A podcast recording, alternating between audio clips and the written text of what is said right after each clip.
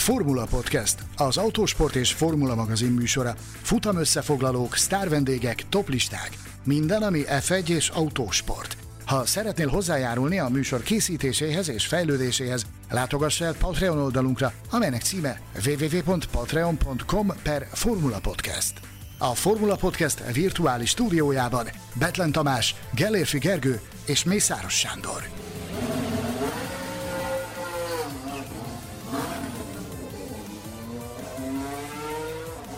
Üdvözlünk minden autósport szurkolót, a Formula Podcast második évadának 65. adását hallhatjátok. Köszöntöm kollégáimat, Gelérfi Gergőt, illetve Balog Tamást. Hello, sziasztok! Hello, sziasztok! Engem Betlen Tamásnak hívnak, és ezúttal Mexikó F1-es szerepéről, az autósportban betöltött jelentőségéről és az előttünk álló hétvégéről beszélgetünk. Tartsatok velünk!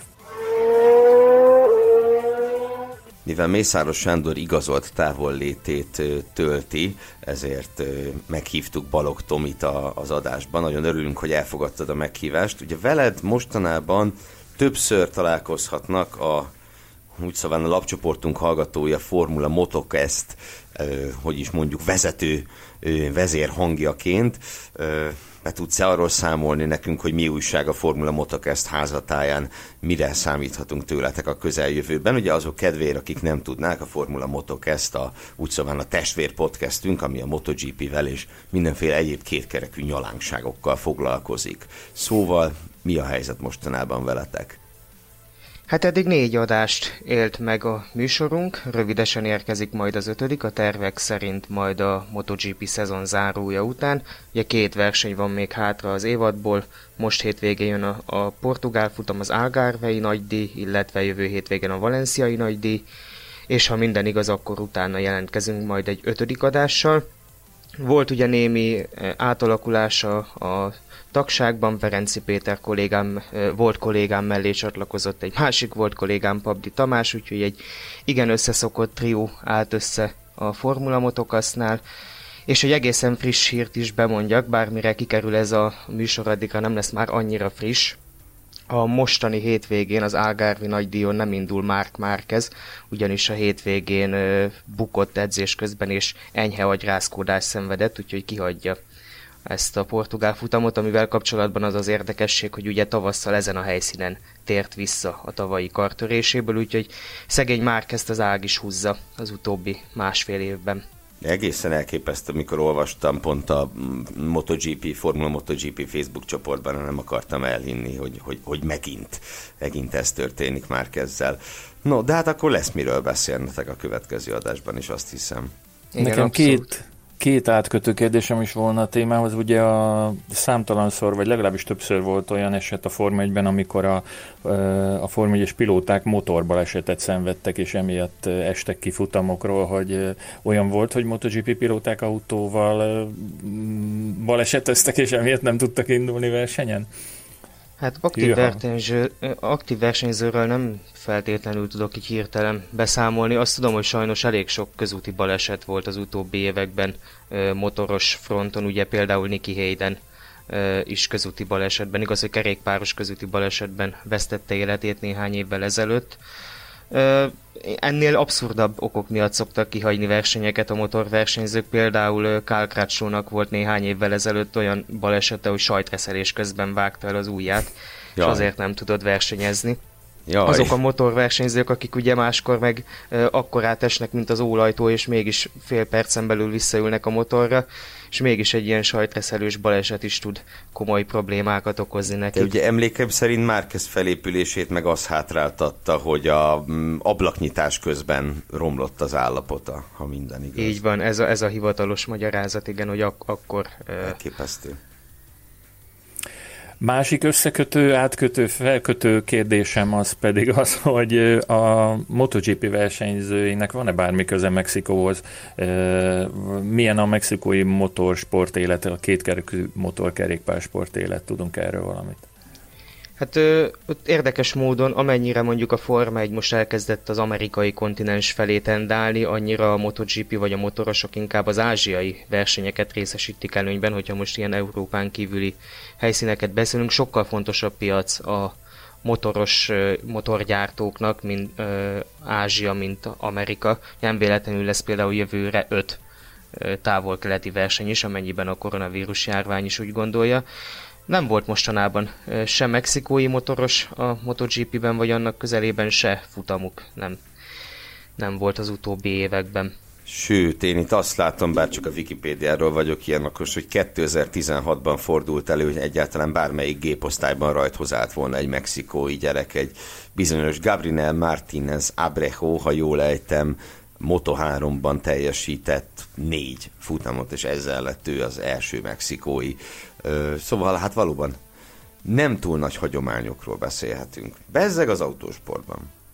Fogunk beszélni autósportról ebben az adásban, úgy néz ki? Nem tudom, a hallgatók örülnek ennek, de szerintem próbáljuk meg. Na, próbáljuk.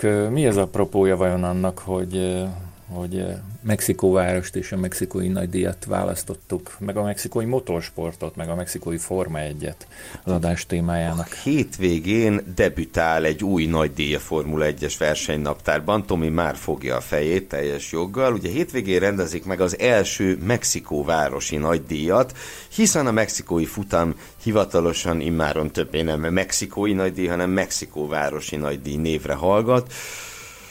Aminek én mindenek előtt azért nem örülök a statisztikák szerelmeseként, mert az ilyen fajta nehezen értelmezhető változtatások ugye teljesen szétvágják a, a, a különböző statisztikákat, mondván ugye innentől a mexikói nagydíjak története legalábbis hivatalosan véget ért, és ez hivatalosan egy új futamnak minősül. Persze van, aki ennek örül, hiszen bárki is nyeri a futamot, például akár Max Verstappen, akár Lewis Hamilton nyer, akik ugye már, már győztek Mexikóban, azok egy újabb, hogy mondjam, egy újabb nagy díjat írhatnak fel a dicsőség listájukra, ahol ők, ahol ők korábban még nem nyertek.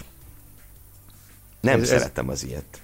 Pedig kezd tendencia lenni, ugye jövő hétvégén is hasonló módon lesz átnevezve a futam, nem brazil nagy díjat rendeznek Interlagosban majd, hanem São Paulo-i nagy díjat, ami mond. hasonló borzalom.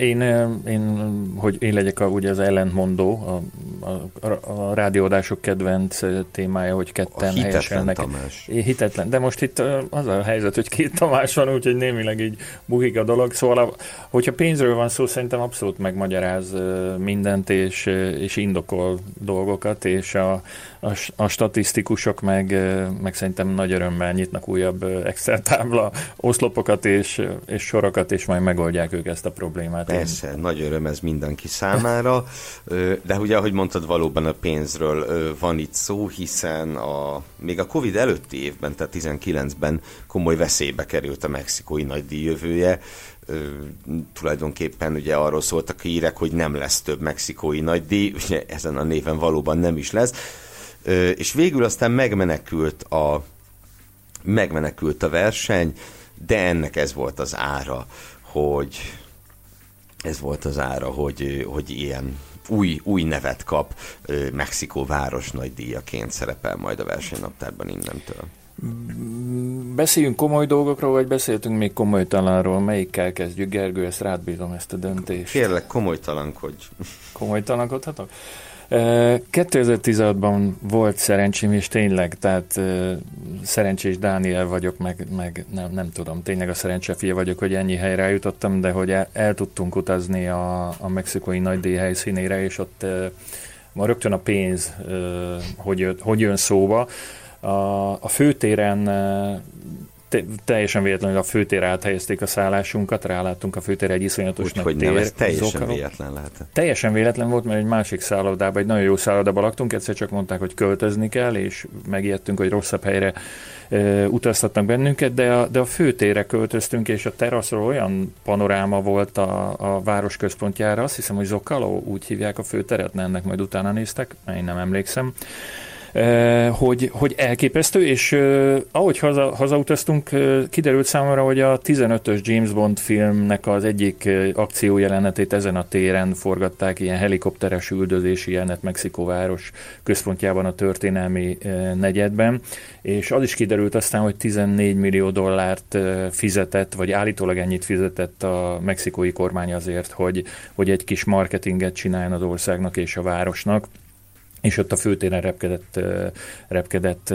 maga James Bond a helikoptere. Ha jól emlékszem, a, a film címe a Phantom visszatér volt, de ennél többet most nem tudok ebből fejdézni. Még egy nagyon-nagyon és még száz nagyon-nagyon érdekes dolog Mexikóból, aki, aki teheti, menjen oda, hogyha egyszer véget ér majd ez a, ez a járvány. Ez a halottak napja, ugye, ami egybeesik nagyon szerencsésen, hiszen az egy, ott egy ünnep, egy fesztivál, nem egészen így ér, e, értelmezik a halált, mint ahogy mi tesszük itt Európában vagy Magyarországon, és ott e, egy, egy hihetetlen hangulat uralkodik az egész városban egy héten keresztül. Most így a mostani nagy díj, ugye november egy elmúltával azért már egy kicsit kicsúszik ebből a hangulatból, nem tudom, hogy mi lesz tapasztalható.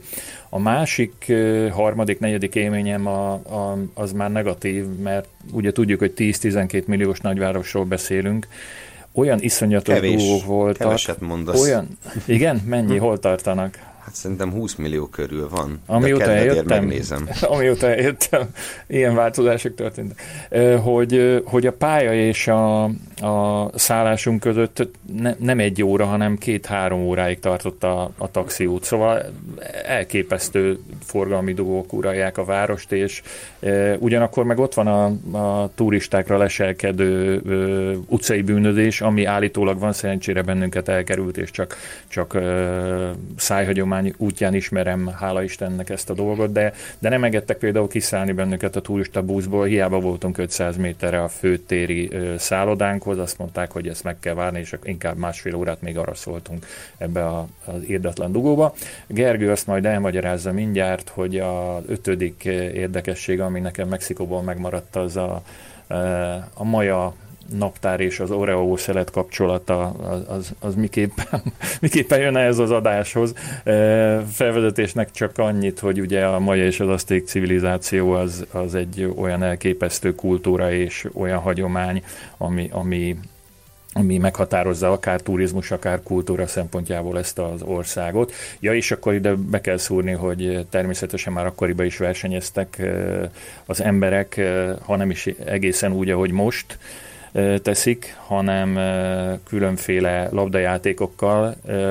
Például a Csicenica nevű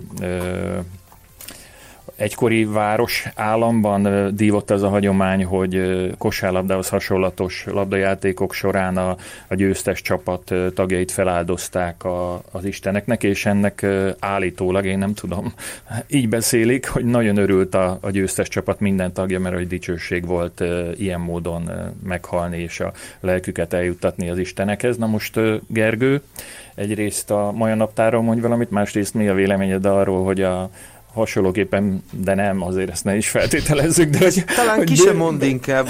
Nem, nem, nem, nem az a, ha a, a győzteseket most is nem, nem a hagyományos módon, már az általunk ismert hagyományok szerint jutalmaznák, hanem valahogy más, hogy ne, ne beszéljünk erről, akkor beszéljem olyan naptáról, hogy miért ért véget majdnem a világ.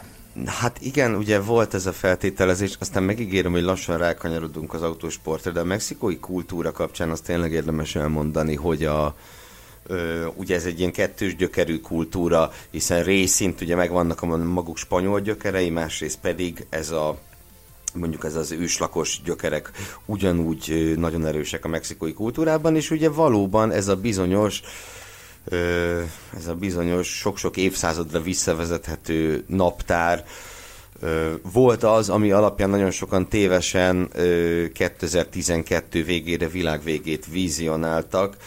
Marha jó cikkeket lehet erről találni, mármint amit így szakértők írtak, és nem Marinéni a Facebookon tehát hogy, hogy azért ez egy, ez egy óriási ökörség volt, és ezt nyilván előre mondták ennek a kultúrának az értői és ismerői, hogy emberek, ez nem, nem mond ilyet ez a naptár, hogy világvége lesz 2012-ben, de ettől függetlenül ezt elég sokan elhitték. Tehát emlékszem azért, ugye még boldogult egyetemista koromban volt olyan csoportásom, aki a biztonság kedvéért hazament a szüleihez, hogy hát ha mégis jön a világ vége, az ott érje őt. Na, azt hiszem, no. hogy és az Oreo, az, az Oreo kex meg hogy jön ide, hát úgy, hogyha beütitek a Maja naptár kifejezést a Google-be, akkor majd rá fogtok csodálkozni, hogy azonnal meg fogtok kivenni egy, egy, egy finom, finom Oreo kekszet. De én és ez nem szponzorált tartalom volt, ugye? Ez nem, Saj... ez nem, sajnos. Tegyük hozzá gyorsan tehát innen is üdvözöljük ennek a kiváló keksznek a gyártóit, de ez sajnos nem szponzorált tartalom volt. Én azt Gergő, javaslom, lassan beszélgessünk. Ha, jó, beszélgessünk az én is, ez a tervem, ez a tervem 15 perc eltelt. Úgy érzem, hogy még annyi, hogy ez a híres Oreo keks, ez a Mexikóvárosi Nemzeti Múzeumban megtekinthető hétfő kivételével minden nap, úgyhogy ezt ajánlom. Kedves hallgatók, arra jártok, nehogy hétfőn menjetek, ez nagyon Ne menjetek fontos. hétfőn, mert hogy én hétfőn voltam, és így nem láttam. Szomorú, szomorú. 2012-ben nem ért véget a világ, de 2015-ben elkezdődött egy új világ Mexikóvárosban. Mehetünk vissza az időben, szóval beszéljünk a, a legújabb kor, korszak versenyeiről először, jó? És akkor úgy haladjunk visszafelé. Lehet, Tamás, hogy téged kérdezzelek? Lehet. 2015-ben tért vissza ugye, hát egy jó két évtizedes kihagyás után a mexikói futam a Forma 1-ben, és nem tudom ti, hogy vagytok vele, nekem egy dolog jut eszembe mindig a mexikói versenyek kapcsán, és egyébként részben már érintetted is Tamás, ez, ez a hangulat ami elképesztő, és pont egyébként amiatt, hogy ugye általában itt a Halottak Napja környékén rendezik ezeket a versenyeket, és elképesztő fesztivál szokott lenni a lelátókon, és nem csak amiatt, mert van mexikói versenyző a mezőnyben, hanem szerintem alapvetően is ez egy kifejezetten autósport és Forma egy kedvelő népség ez a mexikói hogyha ezt a három versenyt itt az Austin, Mexikó, Brazília hármast kellene néznem, akkor pálya szempontjából nekem talán ez a harmadik helyen áll csak összességében Austin és Interlagos mögött, de hangulatában meg elképesztő tényleg a, a leges legjobb hangulatú versenyek közé tartozik Azt a szezonban. Mondom, nincs helyszín, aminek ennyire átjönne a tévén keresztül is a, a helyszíni hangulata, mint a mexikói. Ez hátborzongató. Na, most talán, kell... ta, talán Zant volt hasonló ahhoz. Be kell szúrnom, Meg hogy... a magyar nagy díj természetesen. Meg a magyar, persze. Be kell szúrnom, hogy tényleg, tehát a nézőtérre is uh, kiültünk, uh, és uh, Hát ezt csak itt tudom mutatni, hogy a pincérk a fejük fölött vitték a nem tudom 20-30 sörös poharat, a féliterest, a másik kezükben pedig papírpénzek voltak az ujjaik között, és akkor onnan valahogy megoldották, hogy úgy húzogatták ki és adogattak vissza. Tehát a lényeg, hogy ott, ott jártak körbe a jéghideg sörökkel. Hát a, milyen sörökkel, Gergő? Gergő, milyen sör Korona, van gondolom, az a helyi, a helyi csoda legalábbis Európában azt ismerjük. Na jó, de ezen kívül mi történt még 15-től 19-ig? Nyertek ott pilóták? Ja, hogy erre vagy kíváncsi, hogy nyertek-e pilóták? Igen, nyertek, nyertek pilóták futamokat. Talán, talán Max verstappen mondhatjuk, nevezhetjük ennek a pályának a legnagyobb, legnagyobb mesterének. Ugye ő is két győzelmet szerzett itt Mexikó visszatérése óta, épp úgy, mint, mint Lewis Hamilton. Emellett polpozíciója is volt, és emellett volt egy egészen szenzációs 2016-os futama, amelynek a végén ugye emlékezetes módon őt leparancsolták a dobogóról, vagy hát ugye nem is a dobogóról, de a dobogó előtti várószobából egy emlékezetes csatározást mutatott ő be Sebastian Fettellel, amiben aztán a csapattárs, már Verstappen csapattársa Daniel Ricardo is aktív részvevő lett. Szóval nagyon jól megy Mexikóban mindig. Hamilton Persze Hamilton is nyert kettőt, de most őszintén szólva az, hogy Hamilton a Mercedes érában öt futamból kettőt megnyert, az, az nem kiemelkedő már az ő saját mércéjéhez nézve, ugye Hamiltonnak azért ennél sokkal jobb mérlegei is vannak más pályákon. Ez az egyik, ami miatt, ami miatt én a magam részéről Verstappen gondolom esélyesebbnek az idei futamon, de talán az idei futamról beszéljünk, beszéljünk majd később. És hát emellett ugye, ami, ami a különlegessége ennek a helyszínnek az elmúlt években az, a, az irgalmatlan nagy végsebesség. Ugye, ha minden igaz, akkor a sebességrekordot is innen tartja Valtteri Bottas, ha jól ha jól tévedek. Nekem is rémlik, Legjobb emlékeim szerint, de ezt majd lehet, hogy leellenőrzöm. Mert ugye elképesztően hosszú a célegyenes, és mindehez mindez a viszonylag alacsonyabbak a vagy bocsánat, tehát milyen magasabban van a pálya, ezért alacsonyabb a légellenállás, viszonylag lapos szárnyakkal mennek, szóval minden adott ahhoz, hogy egy brutálisan nagy, nagy tempót menjenek, és igen, legalábbis versenyen, most leellenőriztem, versenykörülmények között valóban Bottas Mexikóban állította fel a 372 és feles sebességi rekordot. Hát ilyen ez a helyszín mostanában. A korábbi időszak elég sok elismerést meg sikert hozott Mexikónak, tehát ha a 2012-t megelőző Forma 1-es futamokról beszélünk, ezt Gergő, te ragadod magadhoz, vagy, vagy Tamás, neked mi jut eszedbe róla? Én rácsatlakoznék most erre a, a Gergőnek a gondolatára, hogy milyen is ez a pálya valójában, hogy most már nem teljesen olyan, mint régen volt. Ugye van ez a nagyon hosszú egyenes, amit Gergő mondott, de volt ennek egy ikonikus pontja, egy másik ikonikus kanyarja ennek a helyszínnek, a Peraltáda, amit hát finoman szólva is kiheréltek most itt a, a legutóbbi visszatérésre, de az régen egy döntött egy kanyar volt, egy igen gyors és döntött kanyar, ahol elég sok esemény történt az előző két ciklusban, amikor Forma 1-es futamokat rendeztek itt. Hát talán a legemlékezetesebb, vagy amit a legtöbben láthattak a hallgatóink, az, na, majdnem Szennát mondtam, de nem Senna, Nigel Mansellnek a külső íves előzése Berger ellen és ugye pont csak egy apró gondolat még, hogy pont ugye idén kezdenek visszatérni ezek a döntött kanyarok, hál' Isten a Form 1 ugye Zandvoort révén, és ugye tudjuk, hogy Abu Dhabiban is az átalakításoknak köszönhetően lesz döntött kanyar, most Mexikóban néhány évvel ezelőtt ellenkező irányú trend volt, kivették, vagy hát nem kivették, átalakították azt a kanyart. Ez így történt. Ugye az előző a 86 és 92 közötti mm, szereplése során Mexikónak még meg volt a Peraltáda maga klasszikus formájában. Ugye akkoriban ö, Mexikó egy rövid időre, 7 évre tért vissza a versenynaptárba, és aztán végül a Hát mindenféle problémák adódtak, amelyek lehetetlenné tették a maradását. Magas volt a légszennyezettség, brutálisan gyorsan terjeszkedett a, a város, maga Mexikó város a pálya körül, és így ezt tette először bizonytalanná jövőjét, aztán pedig ki is került végül is ezek problémák miatt a versenynaptárból. Ami igazán érdekes, hogy először miért került ki onnan, ugye a 60-as években szintén, ha jól számolom, akkor 8 évig szerepelt a naptárban a mexikói nagydíj, és akkor viszont a, a nézőközönség vállalhatatlan viselkedése vetett véget a mexikói a mexikói nagydíjaknak, ugyanis a, mm, hát a 69-es meg a 70-es nagydíjon is nagyon súlyos problémát okozott, hogy a szervezők egyszerűen nem tudták kordában tartani a kilátogató iszonyatos embertömeget, meg volt dobálózás, tehát hogy üvegeket, palackokat dobáltak verseny közben a pályára és hasonlók. Ez nem egy egyedi eset, az argentin nagydíjon is hasonló problémák léptek föl még így a hőskorban és hát tulajdonképpen a mexikói nagydíj első érájának e, pénzügyi gondok mellett ez, ez vetett véget, hogy normálatlanul viselkedtek a helyi szurkolók. És úgy ott nem egy-két meccses stadionbezárás volt az ítélet, hanem megszűnt a futam.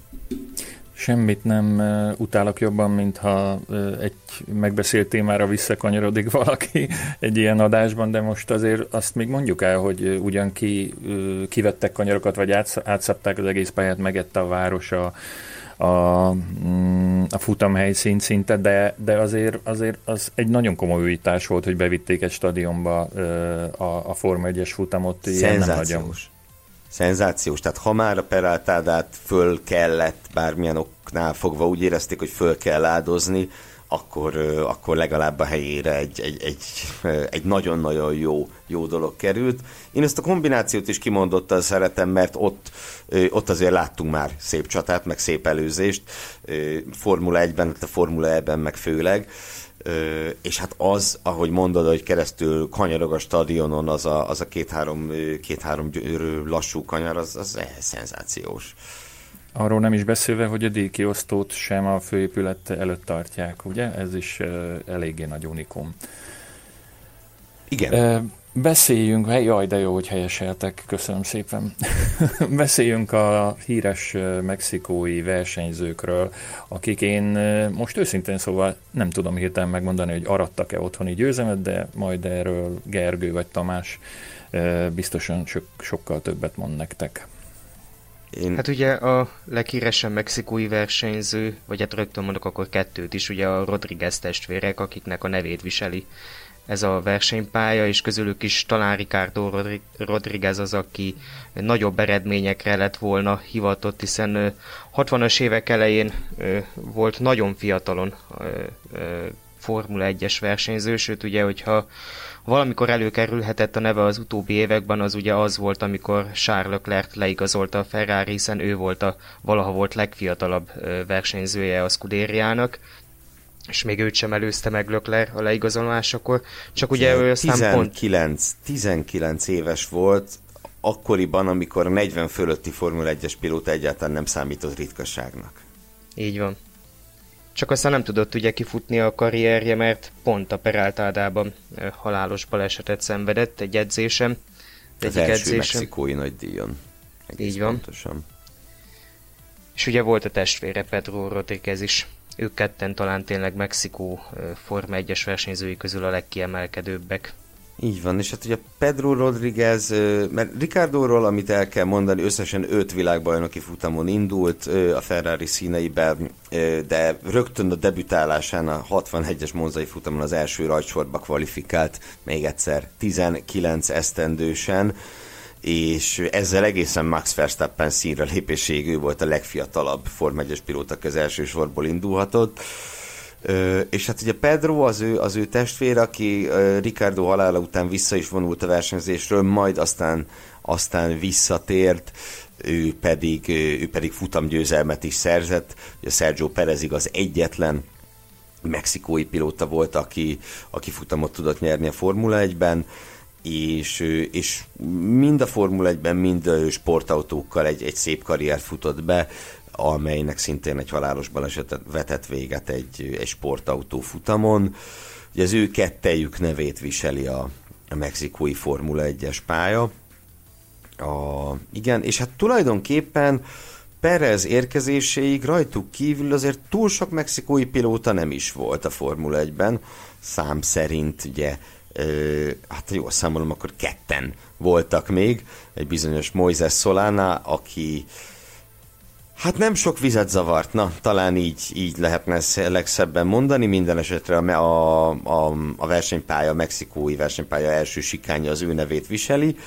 Ö, ö, aztán egy nála azért tartalmasabb és érdekesebb karriert futott be egy bizonyos Hector Rebák, aki, aki nem csak az egyetlen mexikói Formula 1-es csapatot üzemeltette, hiszen ő két évig a saját nevét viselő Team Rebákkal szerepelt a Formula 1-ben, és három, egész pontosan három hétvégén egy saját építésű autóval is, ö, de aztán ő volt Nelson Piqué csapattársa a Brebemnél, amikor Piqué világbajnok lett. Ö, az más kérdés, hogy Rebák hát az első tízbe épp, hogy befért a bajnokságban, tehát túl nagy dicsőséget ő sem szerzett Mexikónak, miközben a csapattársa bajnok lett, de, de ő azért évekig a szágódó cirkusz állandó szereplője volt.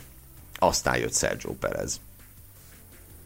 És az autósportokat tekintve, ha, ha jól tudom, nem csak a Forma 1-ben jeleskedtek eh, a Rodriguez testvérek, hanem, hanem máshol is letették a névjegyüket talán ott még komolyabb sikert is értek el. Rosszul tudom, Gergő, Ö, Igen, igen, hát ahogy említettem is, ugye a sportautózásban a sportautózásban arattak ők igazán nagy sikereket, mármint Pedro. Ugye Ricardo Rodriguez egyébként már 16 évesen indult volna Le Mansban, csak nem engedték neki.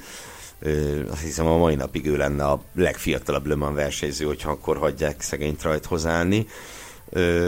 A testvére Pedro viszont, viszont hát elég komoly sikereket aratott, ugye Daytonában győzött, a Daytonai 24 óráson, akkor akkor ugye a Le Mani 24 óráson is a szintén tragikus körülmények között elhunyt Lucien Bianchi csapattársaként, aki bizony Jules Bianchi-nak a nagy-nagy bátyja, azt hiszem így kell ezt magyarul mondani, volt, tehát igen, sportautókkal ő nagyon komoly sikereket ért el, Ráadásul ugye 1970-ben a Porsche-val a sportautó világbajnoki címet is, is megszerezte. Aztán ugye egy évvel később, ahogy említettem, egy, mm, egy sportautó versenyen vesztette életét, akkor éppen Ferrari-ban közlekedve.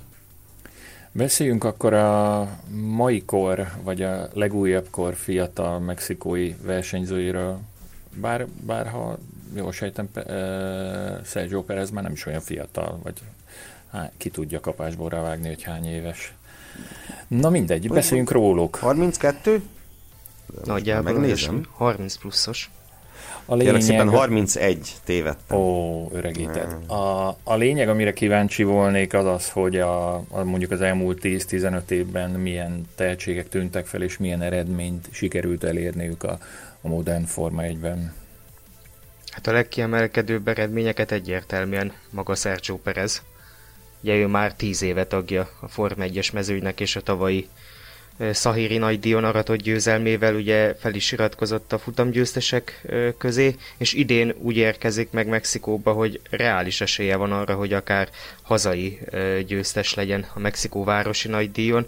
Hát rajta kívül, aki a Forma 1-be bejutott, vagy annak közelébe, ők ketten voltak. Esteban Gutierrez, ugye aki néhány évet eltöltött azért a, a Forma 1-ben, de Szerintem, hogyha valakinek bemondják Gutierrez nevét, szerintem 10-ből 7 embernek úgyis a Bahreini balesete fog beugrani, tehát az volt a legemlékezetesebb momentuma a karrierjében. És ugye volt egy bizonyos Alfonso Celis Junior, aki pedig néhány szabad edzésen való részvételig jutott a Force Indiánál némi nemű anyagi háttérnek köszönhetően. Jó, de szépen mondtad.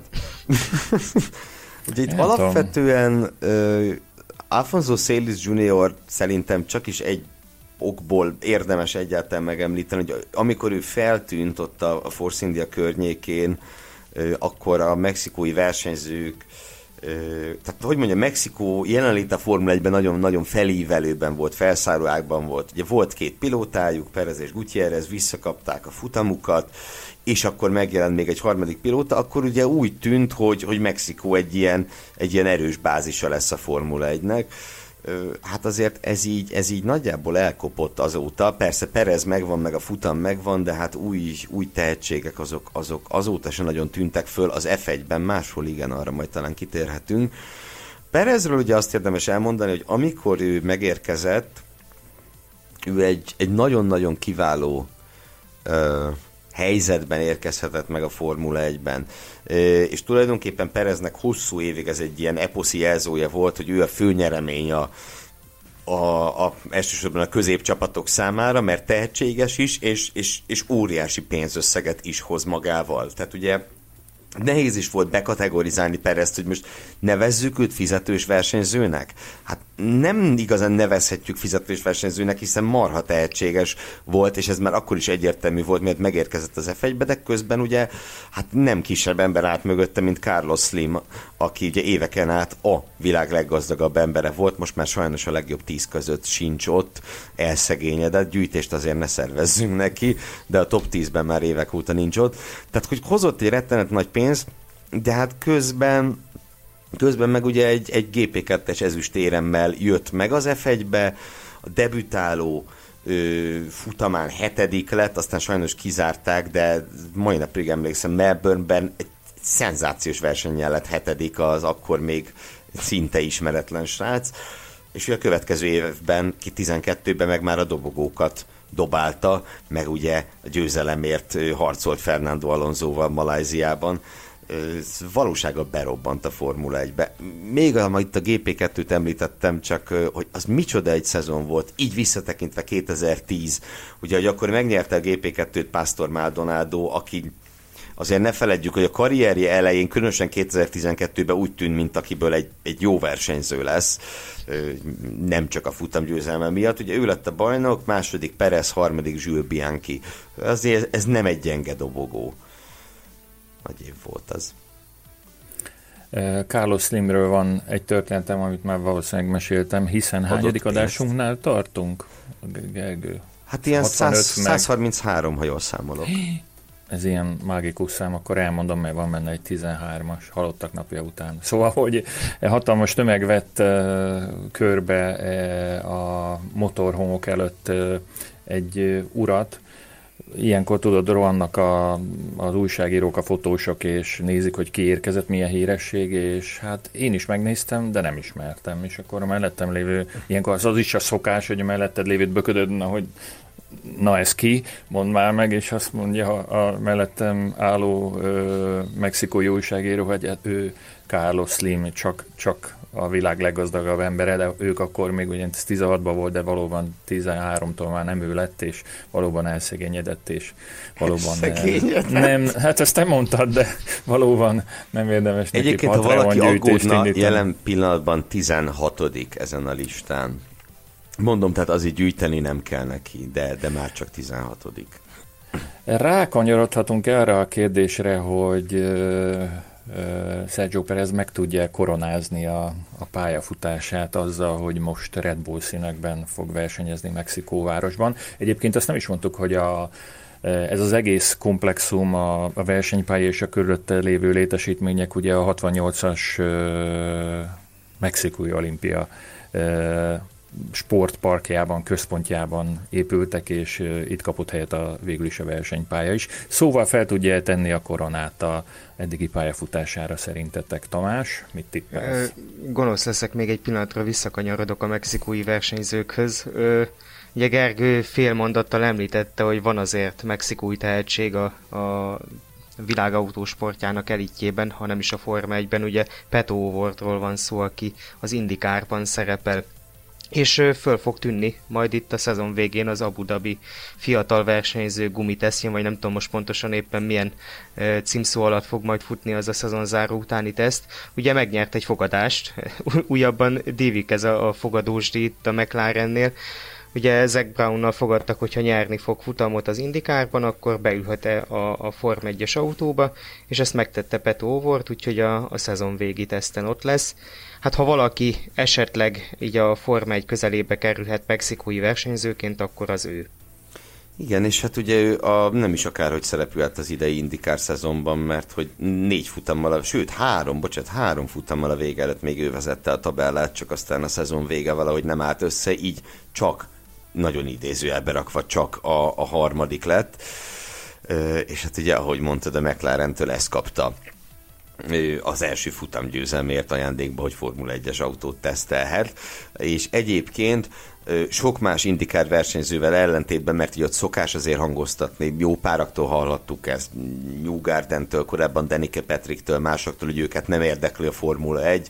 Nos, Petovor nem mondott ilyet. Ő, ő határozottan azt mondta, hogy őt igenis érdekli a Formula 1. Jelenleg azért neki még azt hiszem, hogy dolga van az indikárban.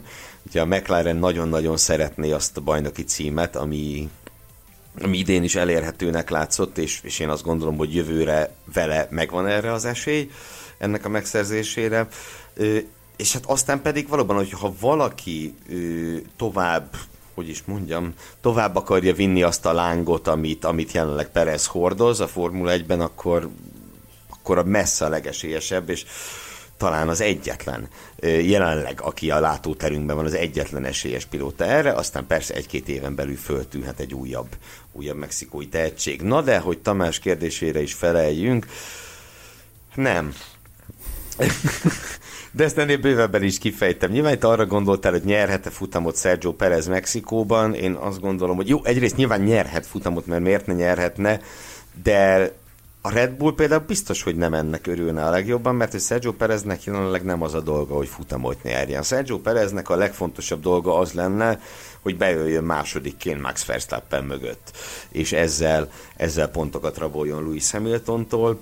Mm, nagyon szép lenne, és nyilván akik állandó hallgatóink tudják, hogy Sergio Perez közel áll az én szívemhez, és, és nagyon-nagyon-nagyon szép lenne, hogyha ő győzne Mexikóban, de ez egyszerűen nem lehet most idén, idén prioritás.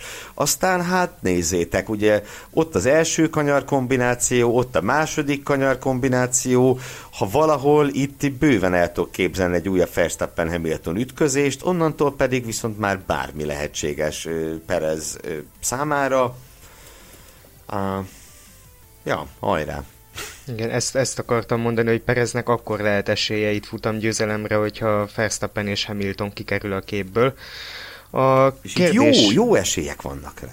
Hát abszolút, tényleg abszolút. ahogyan mondtad, ott az első kombináció az, az, az, az tartogat izgalmakat. A kérdés az lehet szerintem, hogy hogyan alakul a két nagy csapatnak a, a rivalizálása. Ugye mindenki azt mondja, hogy Mexikó az Red Bullos pálya, mert hogy a korábbi években mindig az egyik legerősebb helyszínük volt. Alapvetően ugye ez annak volt köszönhető, hogy ahogyan arról már volt szó, magaslaton fekszik ez a, a pálya, kisebb a légsűrűség, ennek köszönhetően pedig ö, nem jönnek ki annyira a motorok közötti erőbeli különbségek, így az elmúlt években ugye a Mercedesnek nem volt akkora előnye motorikusan a riválisokhoz képest, mint más helyszíneken. Ami miatt én egy kicsit ezt fenntartásokkal kezelem erre a szezonra vonatkozóan, hogy a Honda viszont időközben előrelépett, úgyhogy nem feltétlenül ö, érvényesül ilyen tekintetben ez az erőkiegyenlítés, vagy sőt, még azt mondom, hogy nem is biztos, hogy a, a, a Honda jár ezzel jól, hogy a, a magaslaton ugye kevésbé számít a motorerő. Mindenképpen én is azt mondom, hogy inkább Verstappenék az esélyesebbek, de nem biztos, hogy a többi helyszínhez képest ö, relatíve annyival jobbak lesznek ezen a helyszínen, mint máshol. Meg hát ugye idén láttuk rengeteg alkalommal, hogy borult előzetesen a papírforma, nem kell nagyon messzire menni. Az USA nagydíjon is ugye mindenki arra számított, hogy az majd a Mercedesnek a terepe lesz, ehhez képest ott egy Red Bull győzelem született. Több a csavar ebben a szezonban, mint egy átlagos szekrényben, úgyhogy ö, simán lehet, hogy itt Mexikóban is látunk még hasonló meglepetéseket.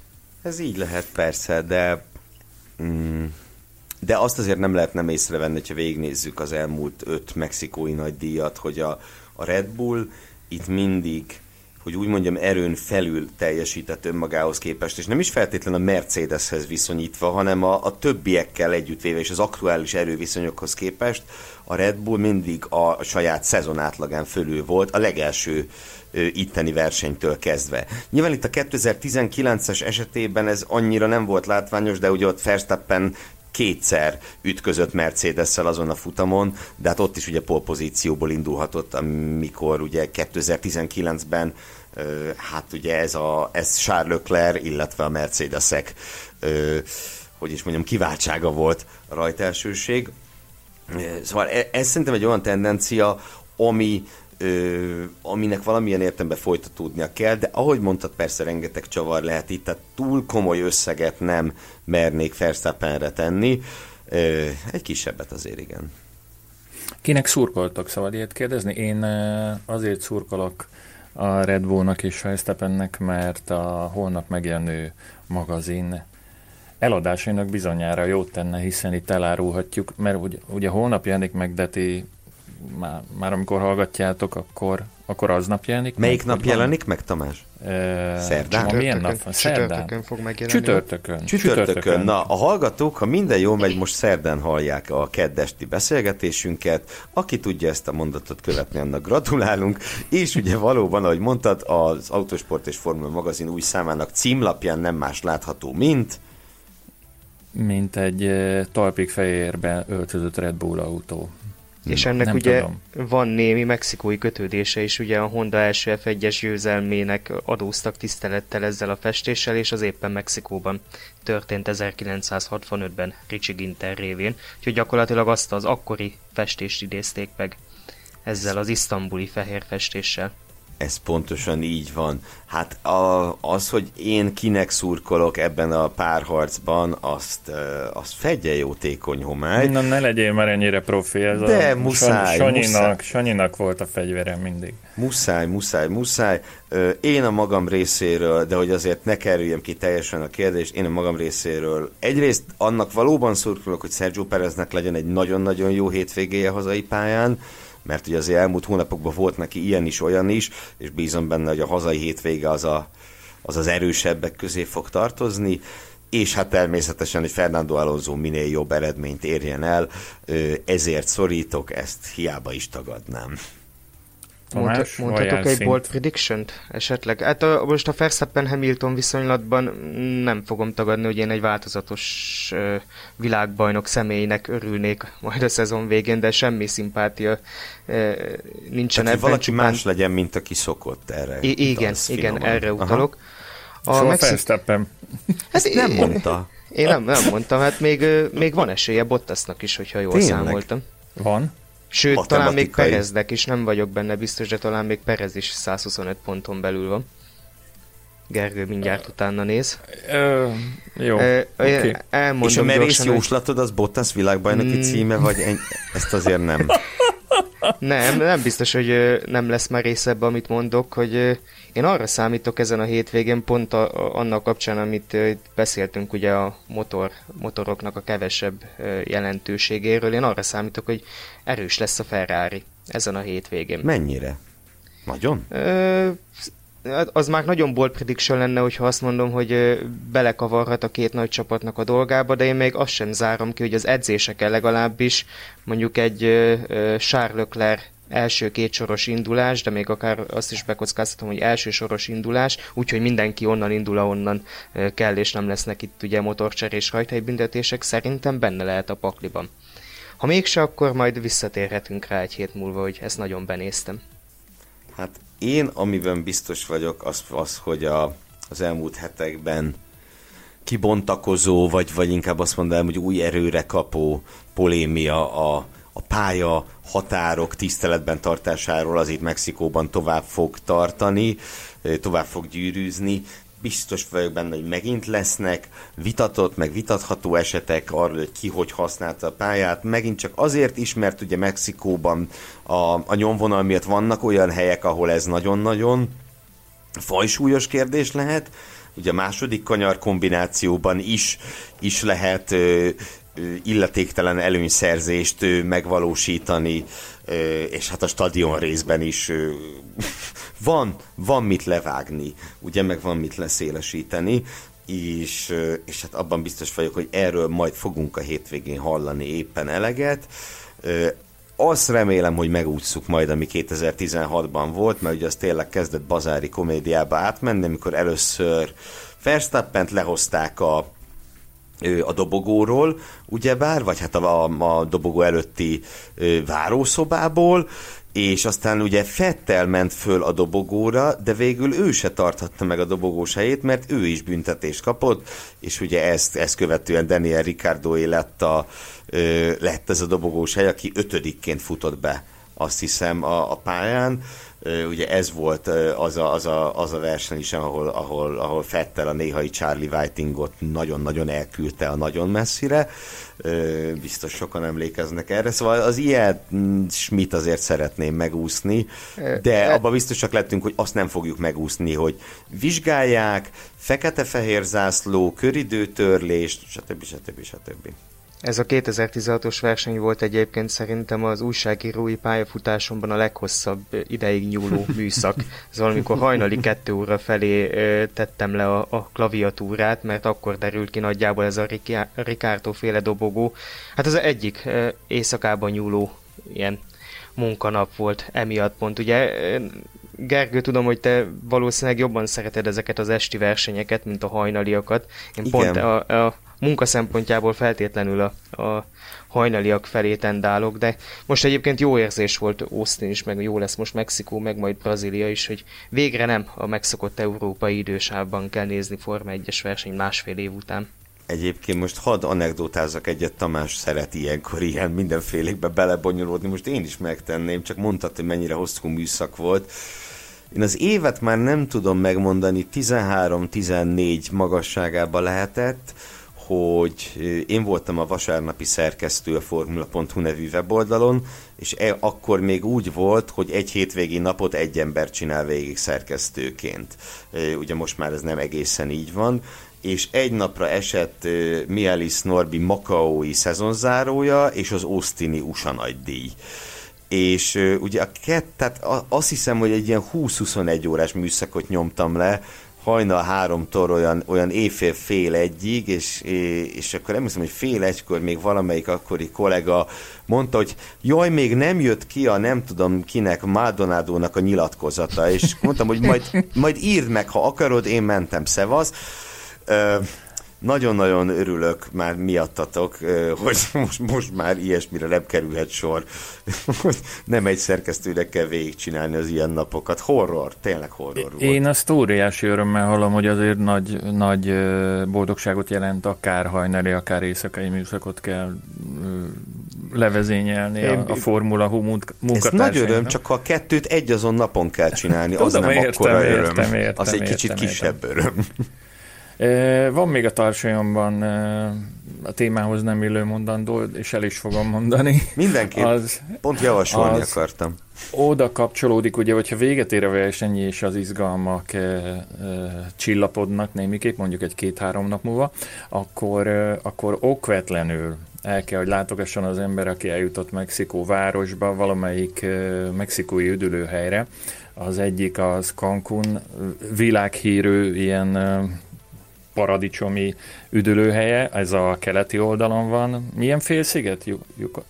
Yucatán, azt hiszem. Yucatán, jó, bocsánat, uh-huh. hogy nem, ezt se tudom. A másik viszont, amiről akarok beszélni, az Acapulco a, a nyugati oldalon, az a 60-as, 70-es, 80-as években az amerikai elitnek volt ilyen nagyon felkapott üdülőhelye, rengetegen jártak oda.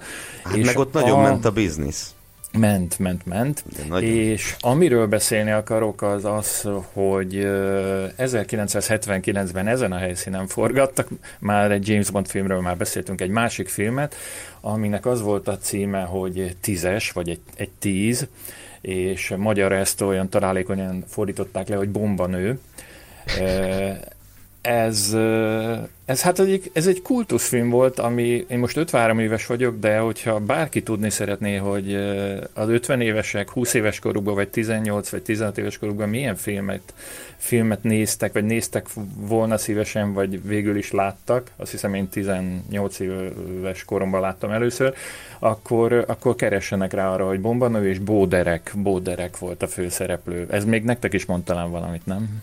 Uh-huh. Rémlik, rémlik a hmm, név. Na jó, És hadd had meg, meg azt is, hogy Acapulcóban van a hetedik legtöbb gyilkosság a világon. Ez csak úgy, mint egy mellékesen gondoltam hozzátenni. Na, nem tudom, az autósportról beszélgetünk még egy nagyon-nagyon kicsit, vagy lassan Én kinyitom, nem, nem, nem búcsúzkodunk semmiképp, kinyitom a formula.hu-t, és azt látom, hogy Mazepin egy cowboy kalapban, de ez, ez még nem Mexikóban ö, valószínűleg pózol, de gondolom nem ez a fő híre a Formula.hu-nak. Erről Tamás kérdezzük meg, hogy miről beszél most a, az autósport közönség Mexikó előtt, Austin után. Hát most azt fogom mondani, amit ugye itt Gergő felírt nekünk előre, az Audi, az Audi és a Porsche. Spontán. Igen, na- nagyon spontán felkészültünk. Az Audi és a Porsche érkezését már a hónapban bejelenthetik, ezt írta nekünk Gergő, és ehhez a, az a kommentem, na gyorsan mondjuk el egyébként, hogy miről is van szó, ugye most már hónapok óta pedzegetik, hogy elő vagy utóbb egész pontosan az új motorszábályok érkezésével együtt becsatlakozhat az Audi és a Porsche is. Ugye annak az árán, hogy az MGUK-t kiveszik a, a, az erőforrásokból, és azok a sajtóértesülések, hogy ez akár már novemberben hivatalossá válhat. Megidézném motokasztos kollégámat, Pabdi Tomit, aki erre azt szokta mondani, hogy majd akkor hiszi el, hogy az Audi és a Porsche csatlakozott a Forma 1-es mezőnyhöz, hogyha ott állnak a rajtrácson, mert hogy nagyjából 20 éve kerül elő időről időre ez a pletyka. Tény, hogy most tűnik a legerősebbnek és a legvalószínű, legvalószínűbbnek, hogy ez tényleg be fog következni, de én tényleg kivárnám a végét, hogy valóban érkeznek-e. Ja, persze, csak gondoltam, itt borzolom kicsit a kedélyeket azzal, hogy, hogy, hogy plegykálkodjunk erről egy kicsit, de, de azért tény, hogy ez most komolyabbnak tűnik a szokottnál, meg ugye a hogy mondjam, látszik is az piaci rés, ahova, ahova a Volkswagen csoport ezen tagjai megérkezhetnének. Ugye előbb-utóbb a Ugye Williams kapcsán beszéltünk arról, arról Sanyival, nyáron talán több ízben is, hogy a Williamsnél megindult egy ilyen Volkswagen esedés, azt hiszem így kell ezt szépen mondani, Jos Capito és FX és mások érkezésével. Ugye a Red Bull félig meddig motorpartner nélkül maradt, aztán ugye azon nehéz kiigazodni, hogy ők úgy szakítottak a Hondával, hogy, hogy szorosabbra fűzték a kapcsolatukat, de de előbb-utóbb jelenállás szerint úgy tűnik, hogy a Red Bullnak is kellhet egy új motorpartner, ahogy a McLaren is, hogyha ki akar törni a Mercedes árnyékából, az valószínűleg nem a Mercedes ügyfeleként tudja majd megtenni. Tehát azok a tényleg így mondom, piaci rések látszanak, ahova megérkezhetnének ezek a márkák, hogy miért kettő, hát szerintem üzletileg ez tökéletesen jól érthető, van egy nagy koncern, hogyha az két-három csapattal akar együtt dolgozni, akkor akkor miért is, miért is ugyanazt az egy márkáját hirdesse az összes csapatnál. Mm, aztán persze lehet, hogy az egészből nem lesz semmi, úgy, ahogy frappáns átketéssel, ahogy az Andretti F1-es beszállásából sem lett semmi, legalábbis jelenleg nagyon úgy tűnik. Ugye bár egy-két héttel ezelőtt még itt arról volt szó, hogy már a, már a küszöbön áll, és bármelyik pillanatban bejelenthetik, a sajtó ugye már a pontos vételárat is tudni vélte, és, és forintra kiszámolva mindent, Hát aztán úgy néz ki, hogy mégse tudtak megállapodni, a, és a piszkos anyagiakon elcsúszott ez az egész. Korán sem biztos, hogy végleg, tehát ö, a magam részéről azt gondolom, hogy az Andretti család ezt ennyire komolyan gondolta az F1-es beszállást, hogy hajlandóak lettek volna 100 milliós nagyságrendű összeget nem forintban megmozdítani, akkor, akkor valószínűleg nem fogják ők az első kudarcnál ezt föladni. Nem magam részéről kicsit csalódott vagyok egyébként, azt kell mondjam, hogy ez, ez, úgy, ez úgy szépnek tűnt, egy, egy jó sztorinak tűnt ez a, az Andretti, vagy Andretti Alfa, vagy Andretti Sauber, ahogy tetszik. És mi miatt vagytok még csalódottak? Hát, Csak súgok, hogy ez is szerepel a forgatókönyvünkben, ott tudjátok megnézni a választ. Ja, itt én akartam nagyon röviden megemlékezni egy versenyzőről, aki bejelentette, hogy befejezi karrierjét. Nekem nagyon nagy kedvencem volt Anthony Davidson, Hát az ő Formula 1 szereplésére nem biztos, hogy túl sokan emlékeznek. Ő ugye a Honda kötelékébe tartozott, és, és elsősorban a Super Aguri színeiben láthattuk őt Formula 1-ben. Az Minardival is volt pár futama, de nem, nem az volt a lényeg. Ő volt az, aki a 2007-es legendás kanadai nagydíjon dobogós helyen haladt a Super Agurival, amikor elgázolt egy földi kutyát, más források szerint mormotát, és megsérült az első szárnya, és emiatt, emiatt esett el a pontszerzéstől és hát Davidson utána, miután a Formula 1-ből ugye kikerült a Super megszűnésével az Endurance versenyzésben ért a csúcsra, és, és világbajnoki címet szerzett, és a Toyotának nagyon sok éven át hasznos tagja volt a, a Toyota Le Mani különítményének vagy Endurance különítményének. No, ő jelentette be, hogy a hétvégi Endurance világbajnoki szezonzáró lesz az utolsó autóversenye és, és én ezt nem akartam szó nélkül hagyni, mert tényleg nagyon-nagyon kedvelem davidson akit egyébként ugye szakértőként, kommentátorként is ismerhet a nagy érdemű természetesen. Itt tulajdonképpen félig meddig kolléga, ugye? Újságíróként. Mondhatni. Mondhatni.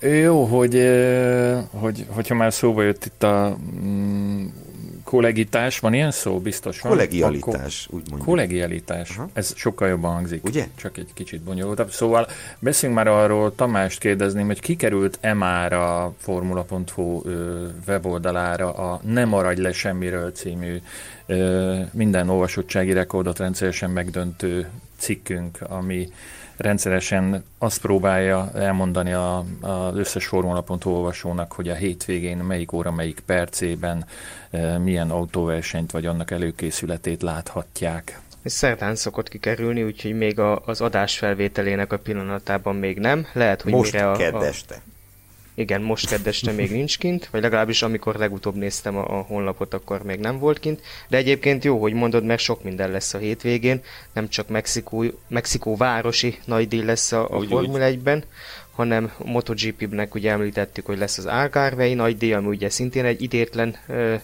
ö, nevű verseny, de ott ugye amiatt van szükség erre, mert egyszer Portimaóban már versenyeztek idén.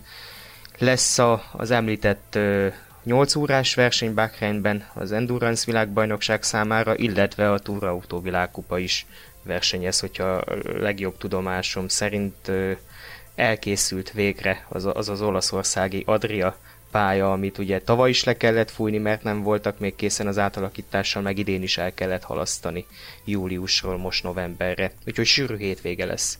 És ugye Formula 1-et ismét az esti órákban kell keresni a képernyőkön.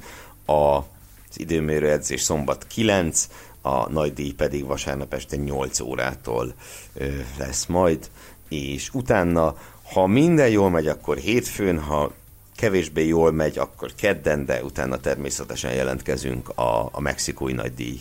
Bocsánat, Mexikó városi nagydíj értékelőjével. És miután a műsoridőnknek is a végére értünk, azt hiszem, hogy jöhet a leköszönő rész. Egyetértetek? A keserű búcsú. Abszolút készül a vacsora, érzem az illatokat, úgyhogy lassan zárhatjuk.